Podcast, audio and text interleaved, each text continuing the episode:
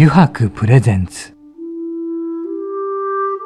中原茂の「ただ風の中で」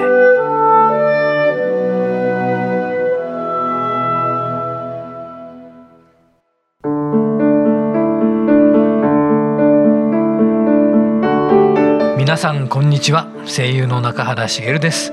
油白プレゼンツ。中原茂のただ風の中で、えー、今週はですね横浜駅から徒歩10分ほどのところにあります油白横浜本店ショールームよりお送りしていきます。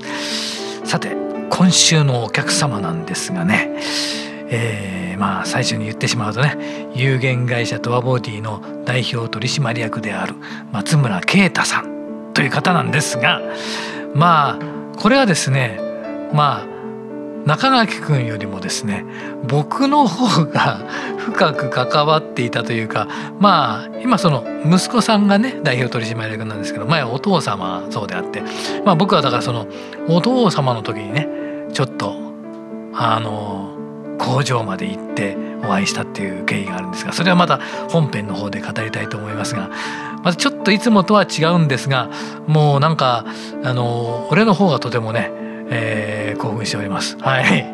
まあどんな風になるのかまた、えー、この後ねの本編をゆるりと皆様最後までお付き合いください。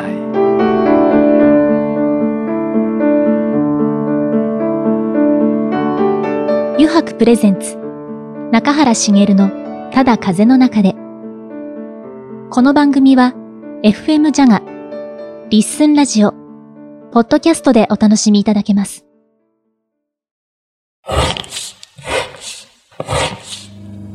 油白の革製品は日常品でありながら小さなアート作品である。日々の暮らしに彩りを。レザーブランド。油白。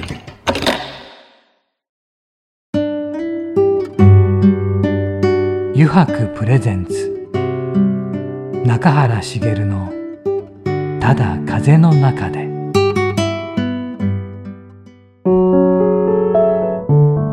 油白プレゼンツ中原茂のただ風の中で。さて今週のお客様はですね有限会社トアボディの代表取締役でやらせられます松村啓太さんなんですがここで本当はねいつもだったら中垣君どうやって知り合ったのっていうふうに中垣君に振るんですがどうやって知り合ったのはね僕を介してだったので、はい、中原さんを介しての。そうだったね。えーまずだからまあそこはまたちょっとねおいおいということにして、はい、ということでお迎えしましょう。有限会社トアボディ代表取締役の松村啓太さんです。こんにちは。こんにちは。よろしくお願いします。お久しぶりです。お久しぶりです。わざわざ遠くまでありがとうございます。いえいえとてもないす。ごい車でね。かっこいいですよね。かっこいい、と可愛いの中間ぐらい そうだね、えー、で写真もいっぱい撮ったね。撮りましたね。ありがとうございます。で、あのあれですよね、松村さん、まずちょっと俺がねなぜ知り合いになったかっていう経緯を軽くお話しさせていただくと、当時「ペン」という雑誌に表紙にあのカバンが載ってたんですね。うん、はいそのカバンの形がですね丸みを帯びたカバンでどういうふうに作られているかっていうと丸みを職人さんが手打ちをして丸みを帯びさせていてそこにレザーとのコラボでカバンにしていると。うん、でこれは何だと。はいはい。一体これは何だと。で、まあ、どっかのお店にあるんだろうなと思って中を見たらないと工場にしかないと。工場？なんだ工場ってと思って。だからこっちは全然わか知らないんですよね。車をレスターするところだとは。だからでもその工場でしかももう置いてないっていうことなんでもうすぐ電話して、はい、すぐ行ったと。次の日ぐらいに。ええ、で随分遠くで相模原の方だったんですかね？その時の工場って。一番最初にいらした時はどう相模大野からね相模原でしたよね確か、うん、相模大野からねバスでバスに乗って行ったんですよ。じゃあ、うん、多分浅見溝っていうあの北里大学病院がある近くそうですそうですそこでしたかなだからすごく遠くて、うん、でもう田舎の香水の香りが充満している。あそうあそこはねそう そういう場所なんで。そういうところに行って、行くんですよ。訪ねさせてもらって。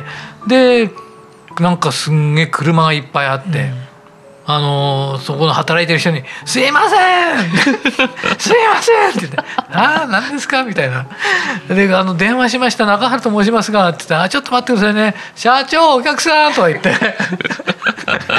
でそれで「ああはいはい中原さんですかどうもどうも」と「わざわざありがとうございます」とか言って工場の中にプレハブがあってあじゃあやっぱり浅見事務事務室のプレハブがあって、うんうん、じゃあこっちい。らしてくださいみたいなことで。そのプレハブに、えーと、案外無造作に置いてあって。でその当時大江さんが言ってたのはその、えー、職人のねやっぱり手を休ませないように。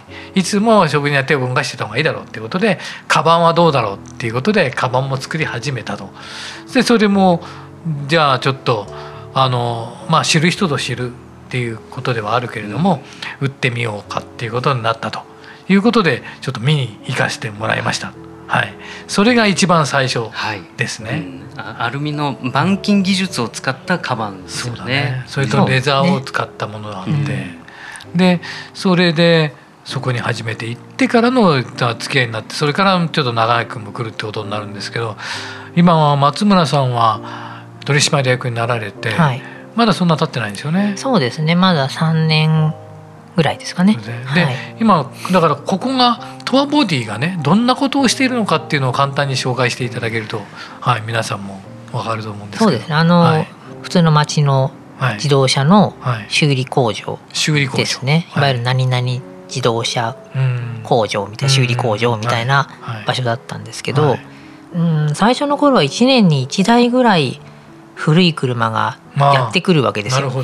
でそれをまあ当然車をの修理をなりわいとしているものとすれば、はい、ちょっと憧れの車が来たみたいなので、まあ、1年に12台来るとちょっと気分が上がって盛り上がるわけですよね。なるほど。でそれを修理させていただくようなことが、はい、あの増えてきて、はいはいはいはい、でそれとともに今の車の修理のお仕事が激減するんですよ。ああなるほどであのまああんまりいい話ではないんですけど商売なんでいろいろあったので、うん、あの一度やっぱりこう倒れかけることがありまして。そうなんですか。でその時にまあ私はもともと父と違って職人ではないんですね。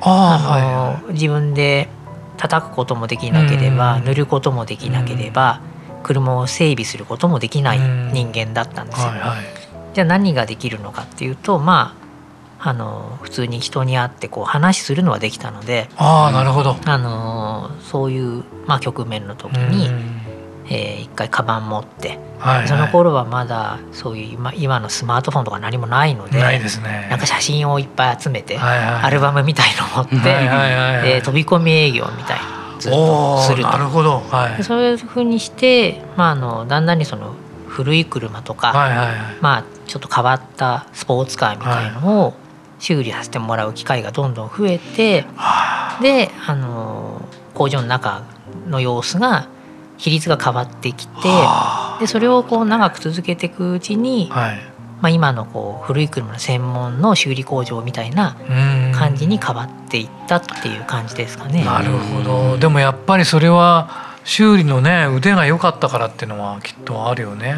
増えていったっていうのはそのクラシックカー的なものは。そうですね。まあみんながやめてってしまった技術をそのまま残したっていうのが正しいのかもしれない。別にあの神業でもなでもなくてですね板金屋さん塗装屋さんったらなきゃいけない技術をあのだんだんにみんな簡素化していってやっぱり効率流れ作業である程度の基本技術がある人だけがまあ、仕事ができるようなシステムを今皆さん作られたわけですよ。我々はその逆を言ってあのいわゆる親方がいて、鍛錬をして、いわゆるその技術を学んで、でうんそうだな10年20年かけて、まあ覚える。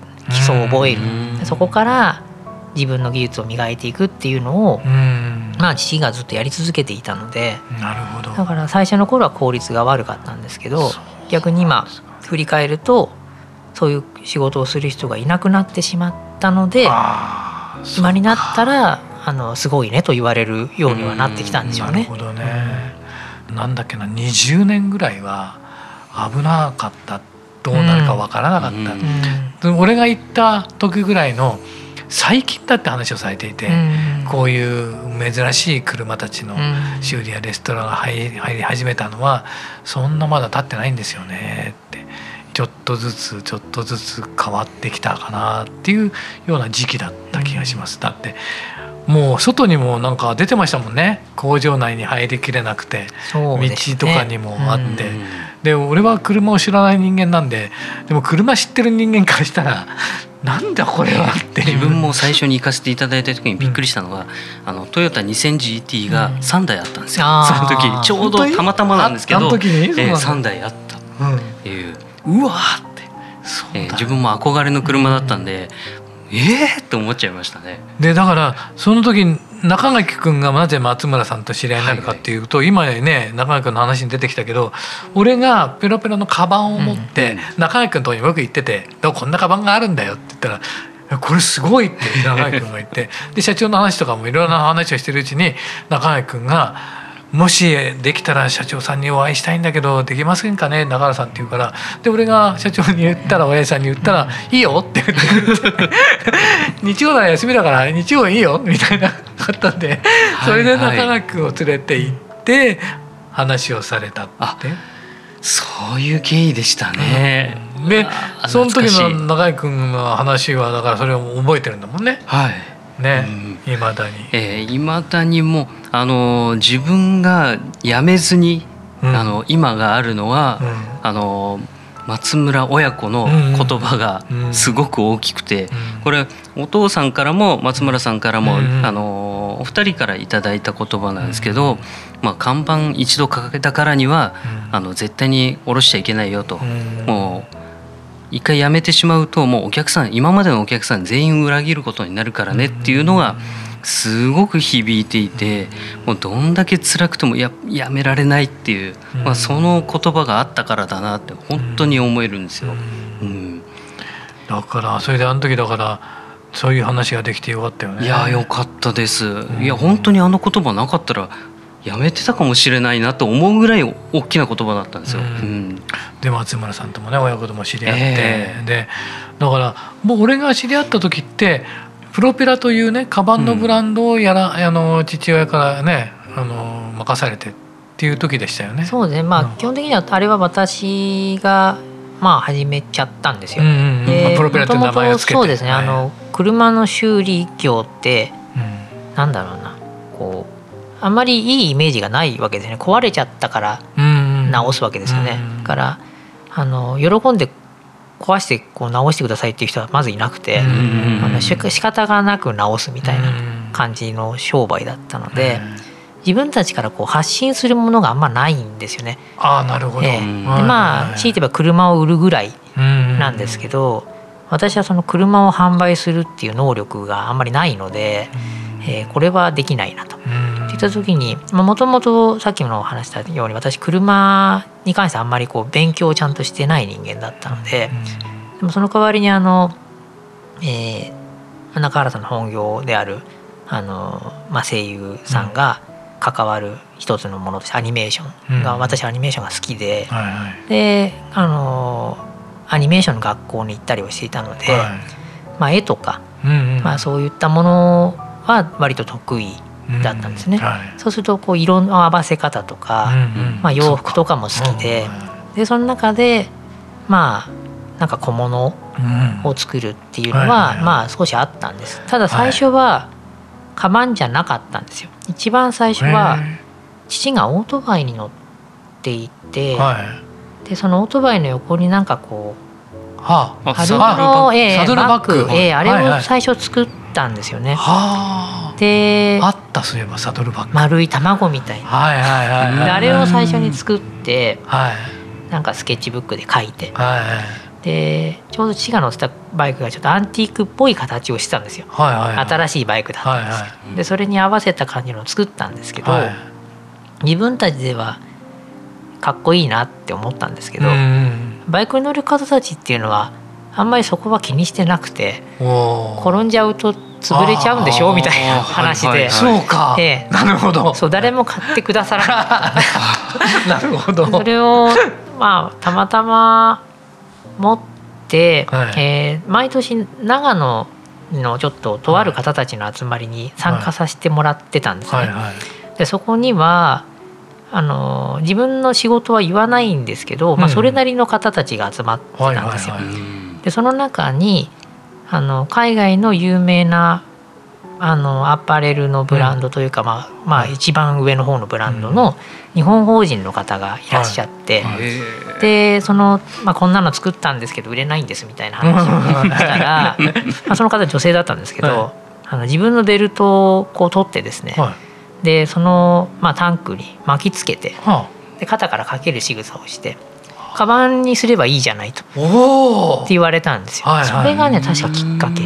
カバンにするきっかけ。あなるほど。形を変えればいいんだと。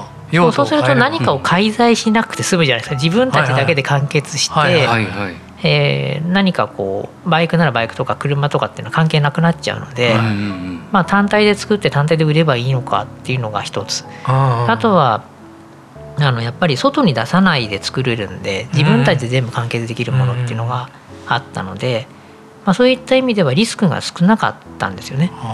ね。であのさっき父がの話も出ましたけど自分たちでこう、まあ、鍛錬にもなるというのも、まあ一つあるので、あこれはいいんじゃないかなっていうので確か最初始めたような気がしますね。なるほどね、うん、なんかそれであの一個思い出したのが当時今で今のではないんですけどギターケースを作られてる、うん、ありましたね、はい、今のやつじゃなくてですよ、えー、フェンダーとかじゃなくて。はいわかります。あのあれがすごいかっこよくて、えー、これなんかギギター持たなくても欲しいなとか、うん、でもお父様は二度と作りたくないって言って、あれね難しいんですよね。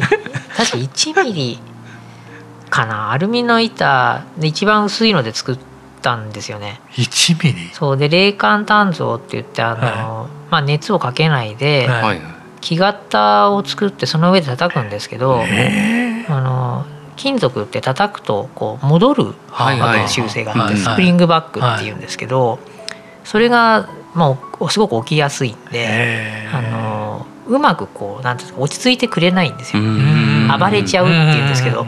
そうすると波が出たり、うまく絞れなかったりっていうのがあってアルミニウムって柔らかいけど硬いんですよ。一見柔らかいじゃないですか、はい、柔らかいんですけど本当は鉄とか銅とか真鍮の方が柔らかいんですよ。何度も加工できる。はいはいはい、でもアルミニウムは一回しかできない。え一回しかできないそうなんです。あの金属の分子が叩いて絞るとギュッて潰れて、まあ、密度が重なってくる、はい、でも1回なんですよ、えー、それ戻らないので、えー、それを叩き続けると割れちゃうんですね、えー、じゃその加減がそうですね。1回勝負。なので薄板のアルミの三次局面っていうのは皆さんやらないんですよ、だからやらない。だからやらないしできない。できない。それだけの技術もいるし。そうですね。難しい。で大きい特にカバンはまだ小さいけれども、はい、我々のやる車なんかだと大きいので、はい、つながなきゃいけないんですよ。はいはいはい、それは溶接でつなぐじゃないですか。はい、今度はえっと、もう一個の問題があってアルミは融点が低いんですよ。はい、そうすると温めるのを局部的に熱伝導が高いんで、はい、一部に熱が集中しやすいですね。はあそうするとそこだけがある一点の温度を超えると、はい、バッて溶けちゃう、はいはい、そうすると今まで叩いてきたものは使えない、うん、使えない。うわそういう、まあ、リスクがあって。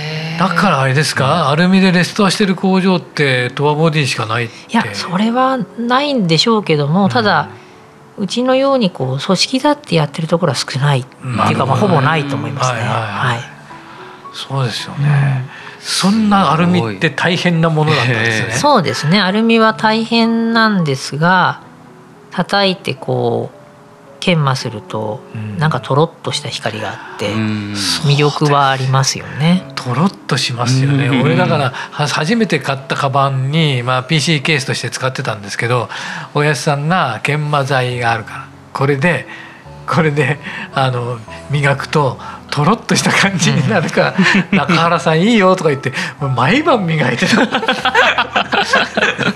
あでもそうなんですね。すごいな。あちょっとねすいません松村さん、えーと、時間が来てしまいました。この話もね引き続きまたね、はい、発展再生次週聞いてみたいんですがこの後実はですね「9時やろうぜ」という昭和テイストのコーナーがありまして9時を松村さんに弾いていただいてそれに答えていただくという。はいこのコーナーもあるんでぜひご一緒していただきたいんですがよろしいでしょうか？わかりました、はい、じゃあ引き続きよろしくお願いします、はい、よろしくお願いします。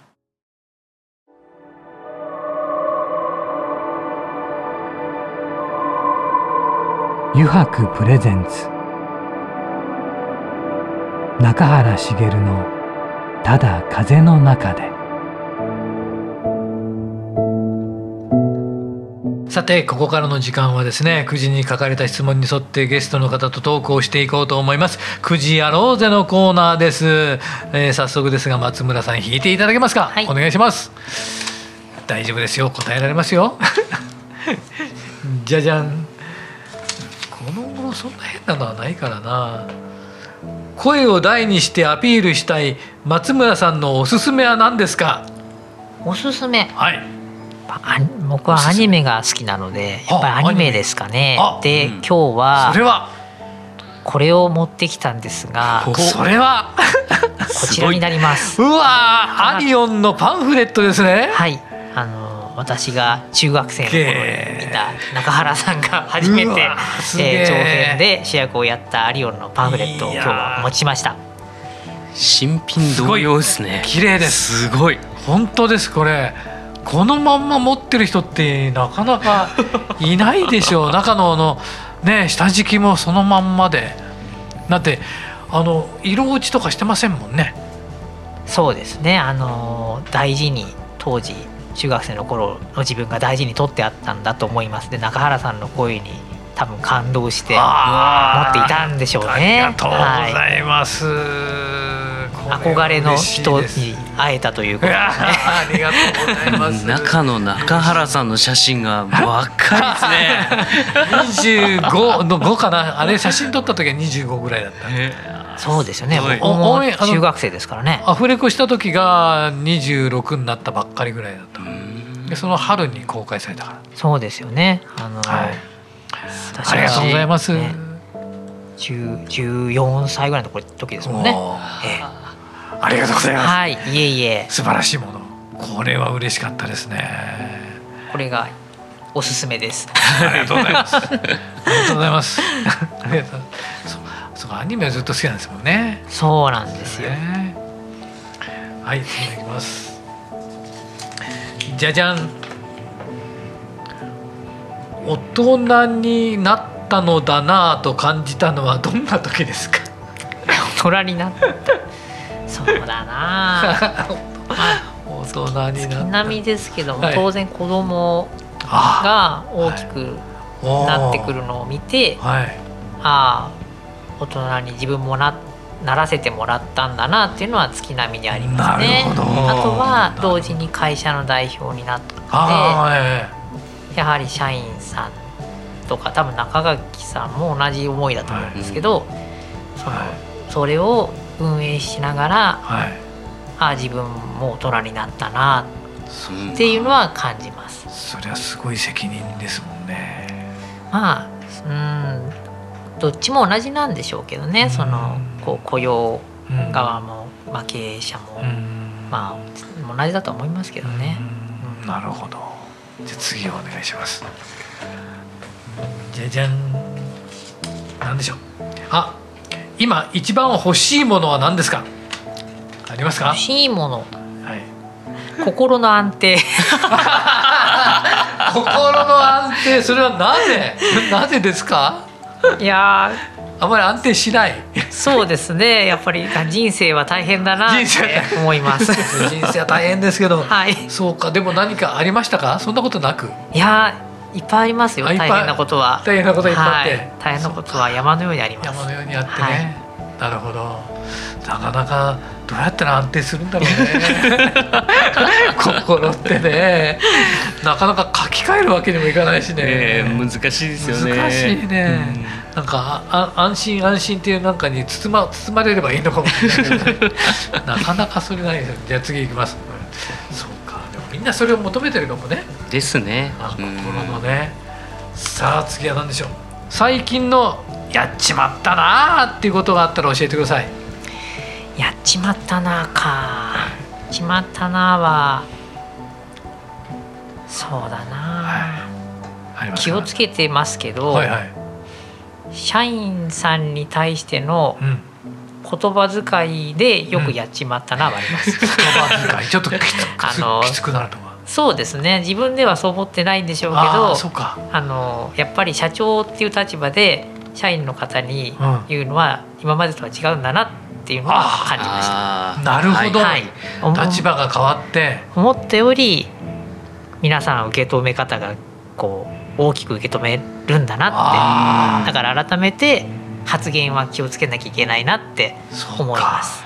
みんな社長からの言葉だと思って、ね、思いますよねやっぱりね。自分は重く受け止めるわけですよね。そうそこまで思ってなかったんでしょうね。あるあるですね、それあるあるですか？あるあるです。やっぱりね。いや自分なんてまだ全然できてないと思ってるからそうそう、えー、それもあって、うん、あのの発言が、まあ、社員にとってはもものすごく自分の発言っていうのを大きくあの思ってるんで、本当に一言一言気をつけなきゃいけないなっていうところを、うん、なるほど。まさにそれです。あそれですか、はい、はい、ありがとうございました。はい。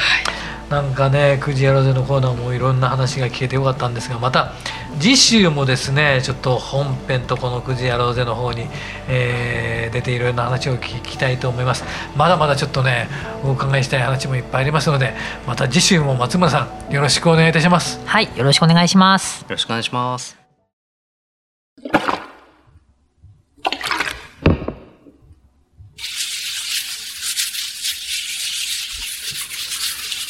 油白独自の手染めのグラデーションは川に新たな命を吹き込む。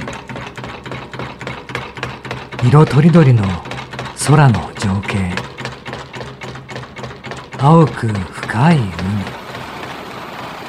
誰もが感動するあの一瞬を閉じ込める。レザーブランド。油白